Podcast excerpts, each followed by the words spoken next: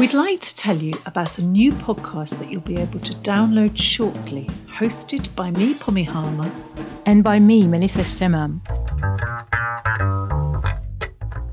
And in this podcast, we're going to bring you a weekly cocktail of ingenious responses to the coronavirus. There'll be a spirit in the shape of an interview sounding like this. This whole social distancing thing, two meters apart, I've been practicing that my whole life. I mean, I don't want people getting closer to me than two meters. I'm not a huggy type person.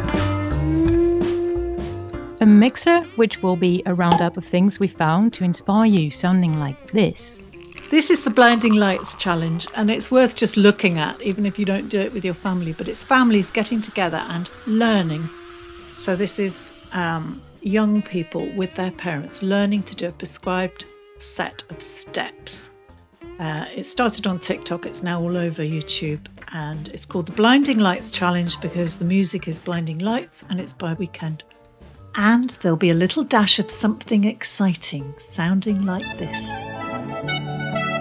The bad news is that everyone is a potential victim. But the good news is that everyone is a potential solution. Sensitize the masses to sanitize, keep a social distance and quarantine. And don't forget the cherry on the top. Oh no, don't worry, we won't forget that.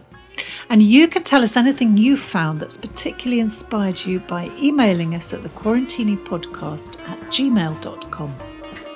So remember to subscribe through your favorite podcast provider. Search for the Quarantini and join in happy hour.